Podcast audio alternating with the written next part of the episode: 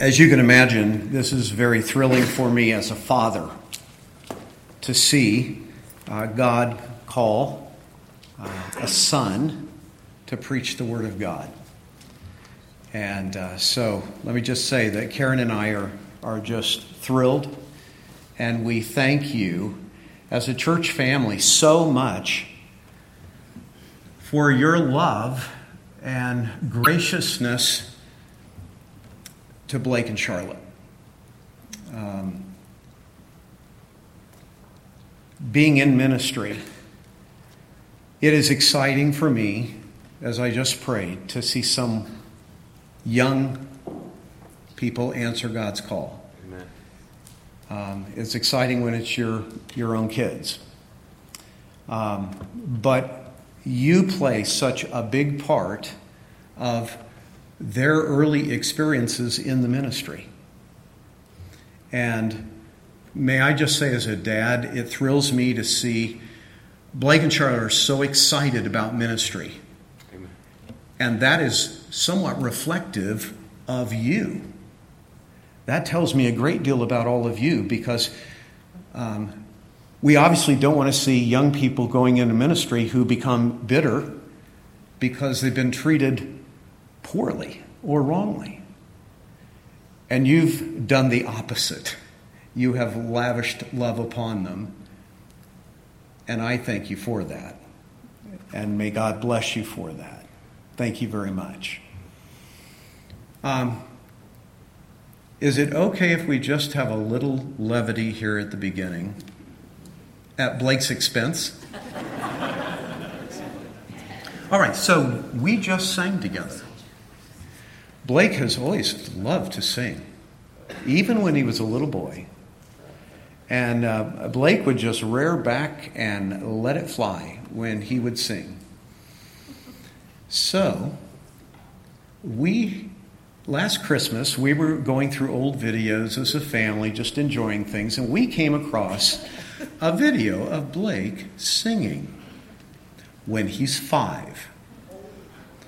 And uh, this is just in the front room of the house, and uh, Caleb, the bearded one over here, um, he comes walking through. He's he's a three year old, and um, the dog comes through, and but you just need to see Blake at his finest. All right. So, if you'll cue that up.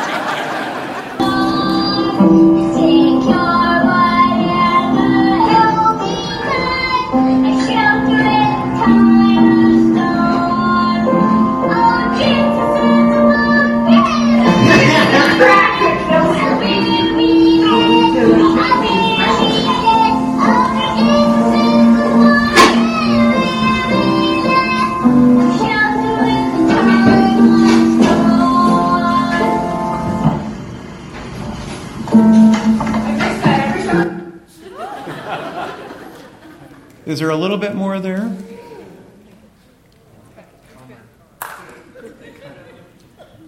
Is that it? All right. You'll never hear Shelter in the Time of Storm without hearing his unique pronunciation a shelter in the time of storm. As only a dad would want to remember that. But.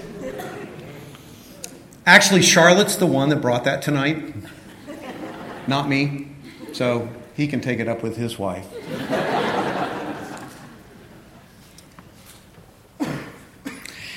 Would you take your Bibles, please, and turn to 1 Thessalonians chapter 5? 1 Thessalonians chapter 5. I chose this passage because it does two things. One, it addresses um, those who are in ministry, serving congregations, as Blake is stepping into that role as an assistant. And then it addresses the congregation as well. And so I would like to look at this from both sides, if we could. Just as a reminder that whether we're talking about Pastor Blake or we're talking about anyone else uh, on staff in ministry, and as you look at your role as a congregation, the Apostle Paul writes some very valuable words to us in 1 Thessalonians 5, beginning in verse 12. So he's writing to the congregation in Thessalonica, and he says, And we beseech you, brethren, to know them which labor among you and are over you in the Lord, and admonish you, and to esteem them very highly in love for their work's sake, and be at peace among yourselves. Now we exhort you, brethren, warn them that are unruly, comfort the feeble minded, support the weak, be patient toward all men. See that none render evil for evil unto any man, but ever follow that which is good, both among yourselves and to all men. Rejoice evermore, pray without ceasing, in everything give thanks for this is the will of God in Christ Jesus concerning you. So, when we look at this passage, especially as we look at the first couple verses, verses 12 and 13, notice that he addresses the congregation in light of those who are ministering with them. And then he talks about their role. And then he talks about how to respond in light of that. So, whether we're talking about Pastor Blake or, or any other pastor within the, the congregation here at Berean, notice number one, his responsibility to you. What is the pastoral staff's responsibility, Blake in particular, as we look at it tonight? What is the pastoral group? What is their job? What are they to do? Well, it's two pronged in verse 12, he says, First of all, we beseech you, brethren, to them to know them which labor among you. So notice, number one, what they are doing is laboring among you. They're to be right in the middle of your lives. Now, understand, as Pastor said this morning, when God has called those to serve, it is not to be in a pushy way. It's not that they're to be nosy or invasive in a, in a bad way, but rather when he says that they labor among you, rather it's the way a shepherd is working among the sheep. We had a couple in our church, husband and wife, who have sheep we would go out to their small farm and watch the sheep grazing in the field. And in with the sheep, they have a dog. It's a Great Pyrenees sheepdog. 150 pounds of Great Pyrenees sheepdog. And he lives with the sheep. He has a thick double layer fur protection um, all over his, his body, uh, but an extra thick layer around its neck that protects it while it's defending the flock, perhaps from the jaws of a wolf. And so they, uh, we were watching that dog out there with the sheep, and they called the dog over, and the dog came over and and uh, it was very friendly and it would let you pet it. And but it, i noticed that it was always looking over its shoulder back at the sheep. It was always watching the sheep. And making sure its family was okay. And the farmer was telling me that the, the dog knows it's a dog but it really thinks it's part of the flock. And yet he understands his role is to protect those sheep. And it was fascinating as, as we were watching that. So in Indiana, it could be hot Probably not as hot as it is here. Um, but we get really cold. And sometimes it's raining and then it freezes. And, and that dog is out there in all of that weather, whatever it's doing, and it's always watching out for the sheep, protecting the sheep, driving off anything that would be a, a risk to the lives of those sheep. Now, this, in a sense, it's an illustration, right? It's a picture. This is an illustration of what God has called pastors to do.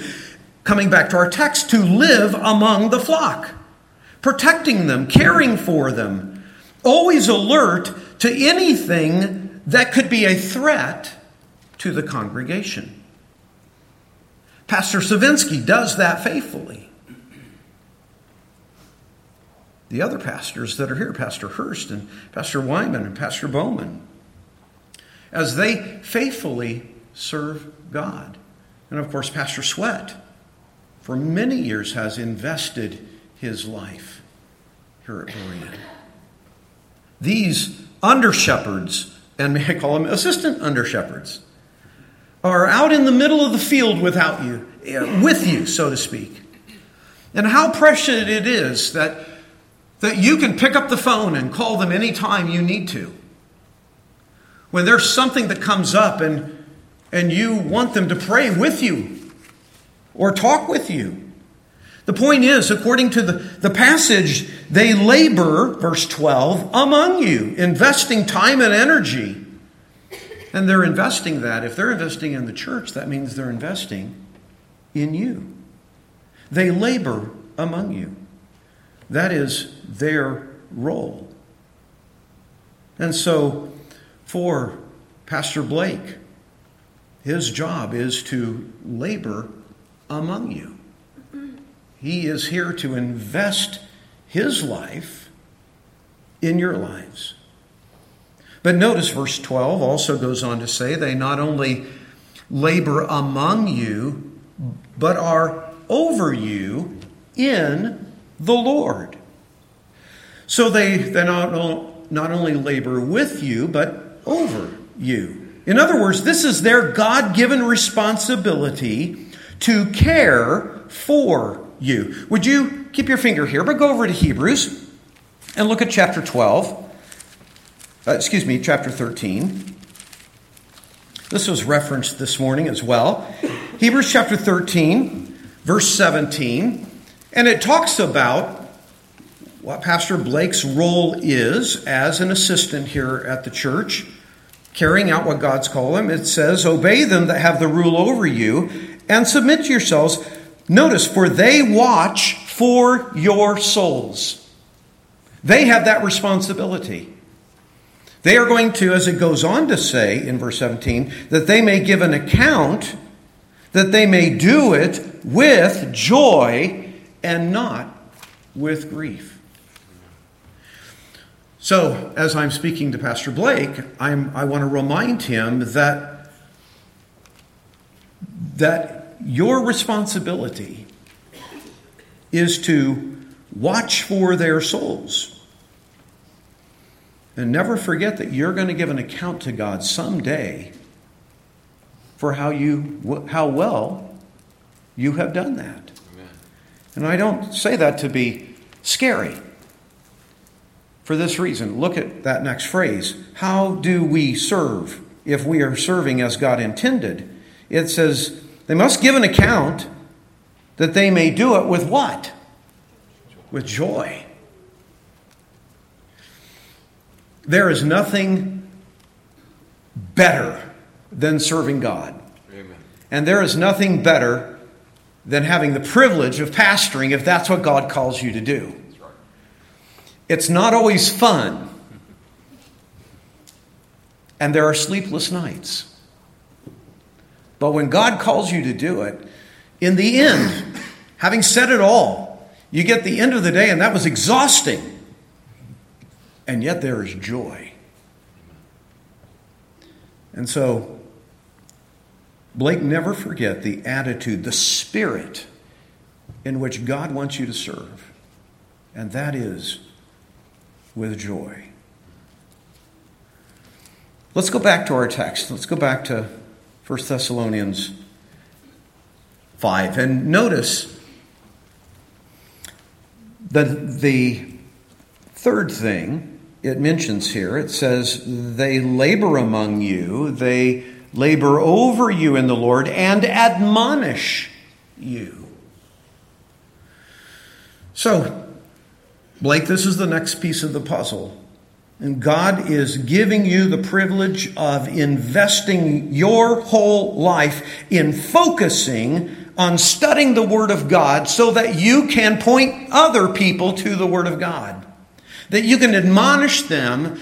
This is what God says. Serving God is good. Obeying God is good. Blessings come when we follow God. And so you have the privilege of admonishing. Study God's Word well, know it well, present it accurately, so that what you are sharing with people is what God intended truth. So that is your responsibility. Now, let's go back to the beginning of verse 12. And, congregation, as you look at this, and whether it's Pastor Blake or others who are here at church, what is your role in this? It says, Paul says, We beseech you, brethren, to know them which labor among you.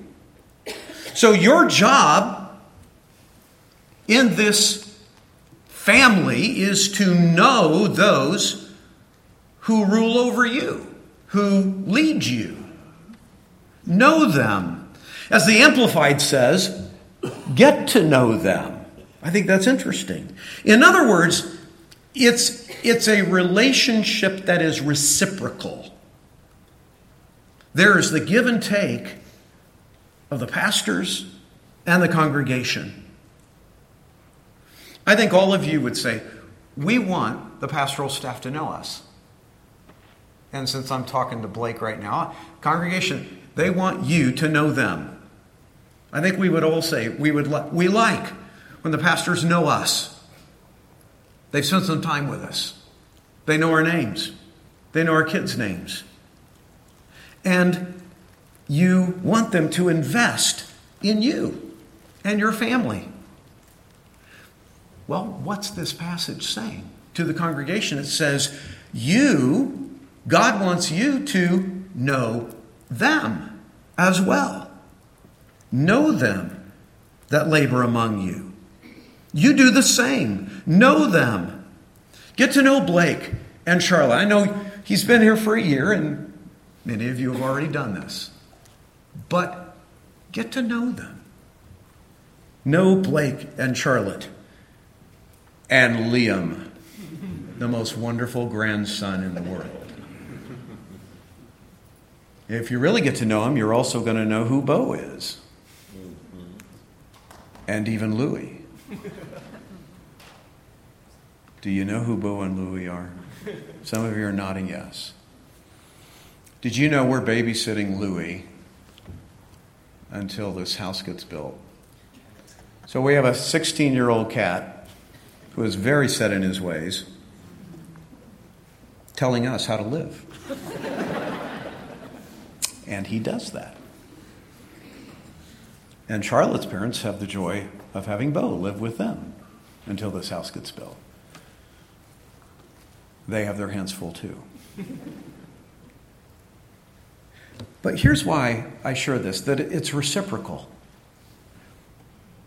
I think you're aware that there are those who attend church. I have I can say this, I have no idea what's going on here.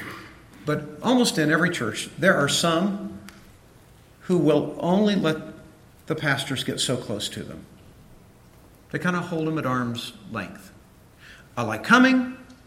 Maybe I like the way you preach, but don't get too close. I don't want you to know me well. And sometimes it's because maybe there's something in their life that they don't want to deal with. And yet they're, they're under conviction enough, they want to come and hear the Word of God. They feel guilty if they don't. But So they, they maybe come intermittently, they hold you at arm's length, and they don't let you get too close. But let me, uh, let me give you something to think about. The body of Christ should be close to each other. Yes? Amen. I mean, is that pretty obvious? Yes. I think the eye should know the hand pretty well, huh? Because that's the illustration God chooses to use to describe the body of Christ. After all, it's the same body. And the different parts of the body need each other. And so the fact is, we do need each other. The thing is, the better you get to know someone, then you begin to appreciate them. You appreciate what they do. I've had the privilege of serving in the same church for many years now. God's been very good. I remember when I first came to the church, I was as green as you could possibly be. And as I began to invest myself in the congregation and they began to invest themselves in me, they got to know me and I got to know them. And quite frankly, that included they got to know my strengths and my weaknesses. And I got to know their strengths and weaknesses. But it was good. And it was healthy. And, and it has knit us together. And so let me encourage you do that with each other. Verse 13 says, And to esteem them very highly in love for their works' sake.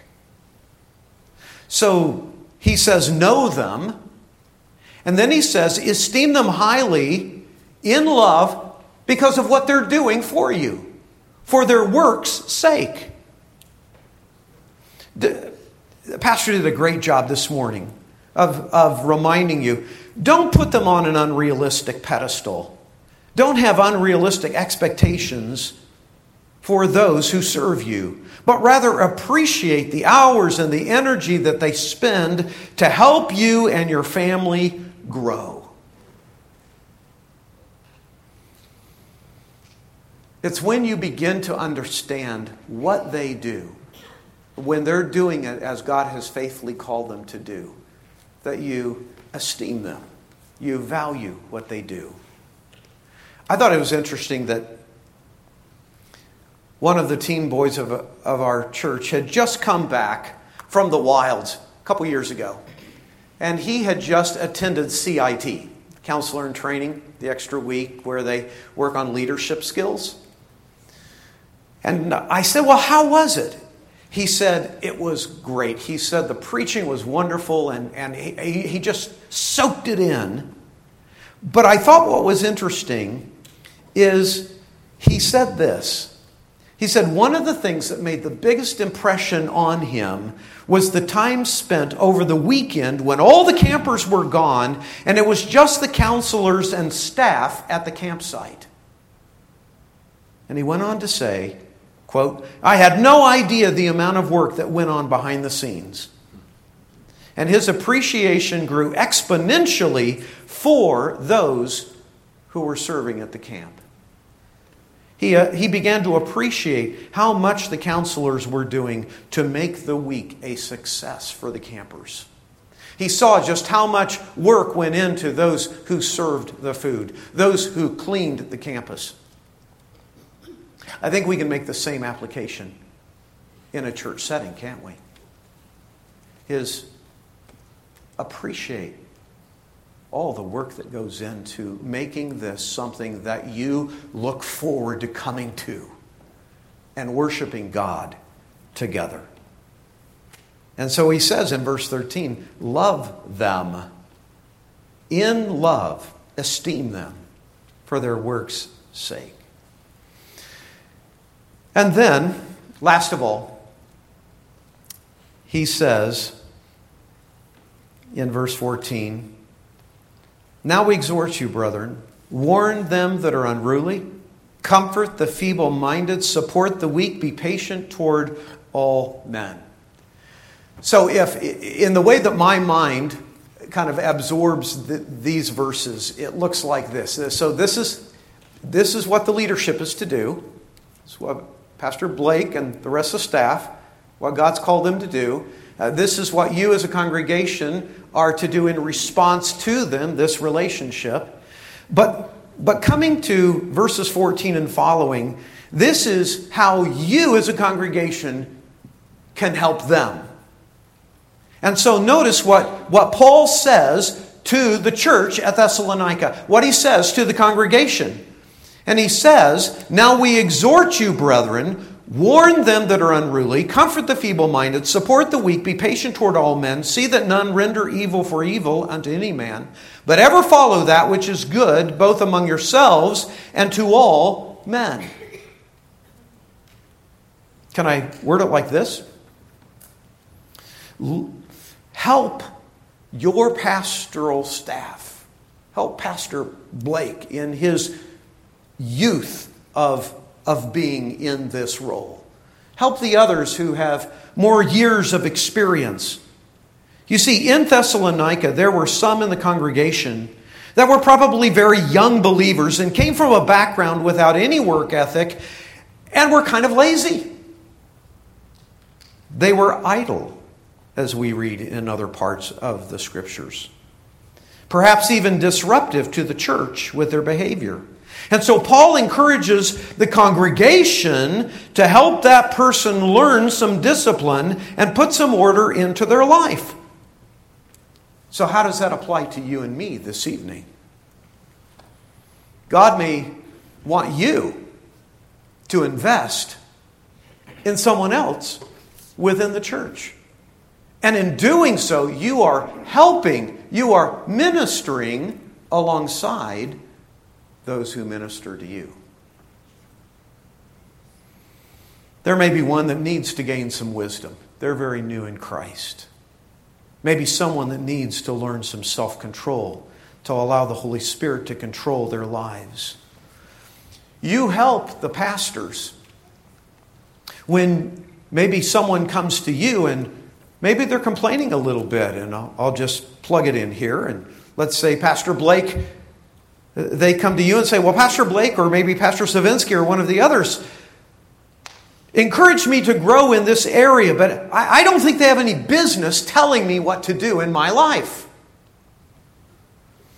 And your response is so important at a time like that. When you can respond by saying, You know, I know that they are telling you what they are telling you is true. What they're telling you is from the Word of God.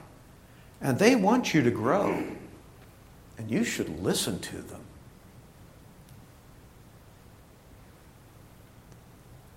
I um,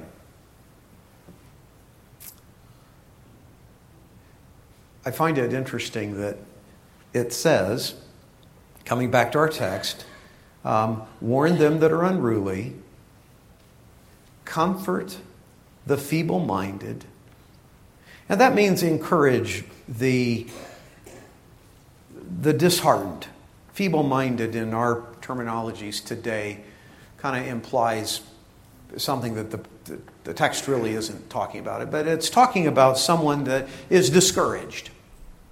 Someone that, that just needs someone to come alongside and encourage them.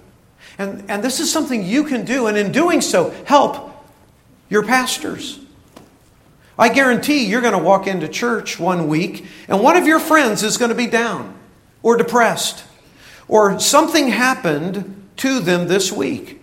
Maybe they had a terrible week at work or the kids just overwhelmed them or maybe they're younger and they got in a fight with their parents or or they lost their job or maybe they're struggling in their marriage. Well, what does God want you to do? He wants you to encourage them when they're discouraged you step up and help them with that. And if, if it's something that's over your head, absolutely come to the pastors and you help them where they need help. And it's in that simple, kind gesture that you have been a blessing to that person and you are helping and being a blessing to the pastors. You're helping carry the load. And then that next phrase in verse 14 it says, support the weak, help the weak. I guarantee you there are some other believers that you know that are young and immature in the Lord and they need help. They need encouragement. They're weak in their walk with the Lord. They're still on milk and haven't moved on to meat yet. Well, how about investing in their lives? How about choosing to say, I will take some of my time and give it to them? Helping them in their walk with Jesus. And again, if you get questions from them that you don't know how to answer them, just say, hey, that's a great question.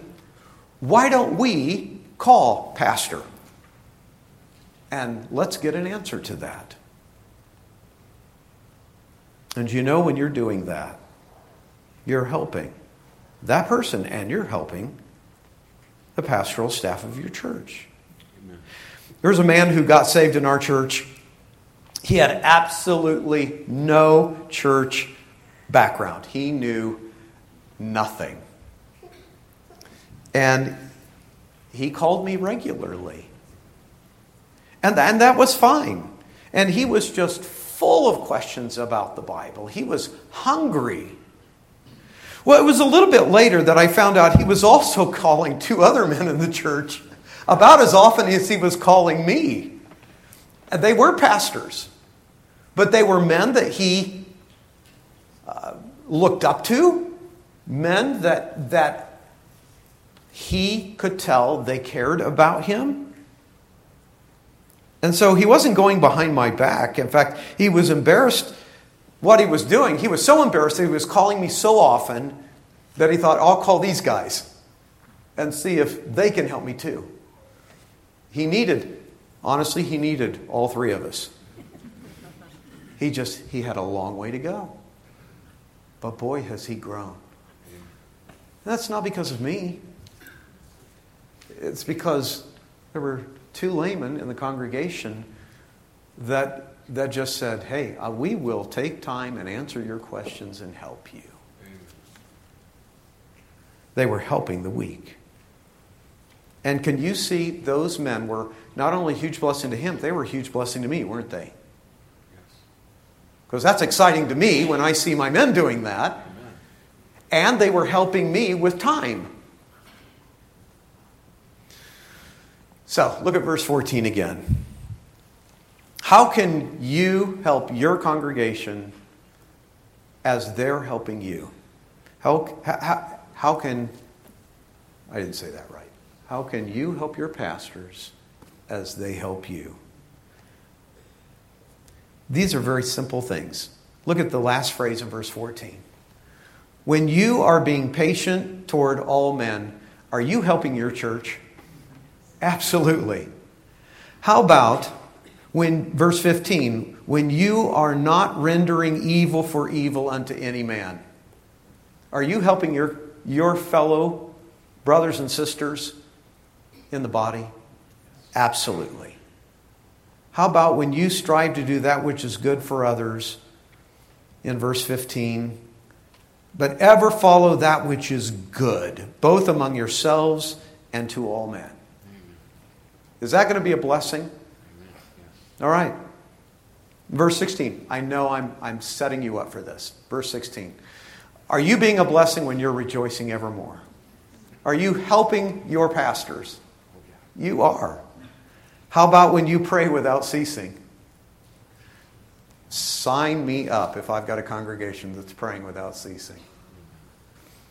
And as the pastoral staff is praying for you. You see, it's reciprocal. What a blessing. And then verse 18 In everything give thanks, for this is the will of God in Christ Jesus concerning you. So here we have it. Just bringing it all together. Pastor Blake, as he grows in this role of laboring among you, mean He is, by God's grace, going to invest in you.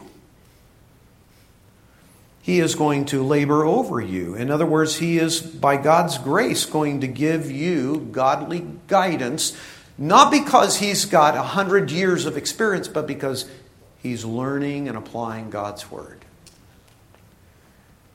And then admonishing, giving biblical direction. In congregation, you are going to help him and the rest of the pastoral staff so much if you embrace these verses of helping others and knowing your leadership well. Thank you so much for letting us be here. It's been a, such a blessing. Thank you, Brother Savinsky. Thank you. Let's close in prayer. Father, thank you for your goodness. Thank you for the value of your word. Thank you for the practicality of it. Thank you that it is sharper than any two edged sword and it is quick and powerful. It's alive. And thank you that every time we come to it, you have something for us. In Jesus' name we pray. Amen.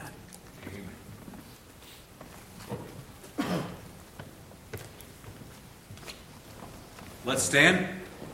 Mm, we're going to pray right now and ask the Lord's blessing on the refreshments. Um, I'm actually going to ask Pastor uh, Blake and Charlotte and the whole their whole entourage of family and friends that came with them while we are singing our dismissing chorus that they would just go ahead and make their way back while we're singing so they can get back there first. Um, moms and dads, please keep an eye on your kids. Um, there's some refreshments back there, plenty of seats. We're going to enjoy some fellowship. And so uh, let's, uh, let's pray for the food. We'll sing closing chorus.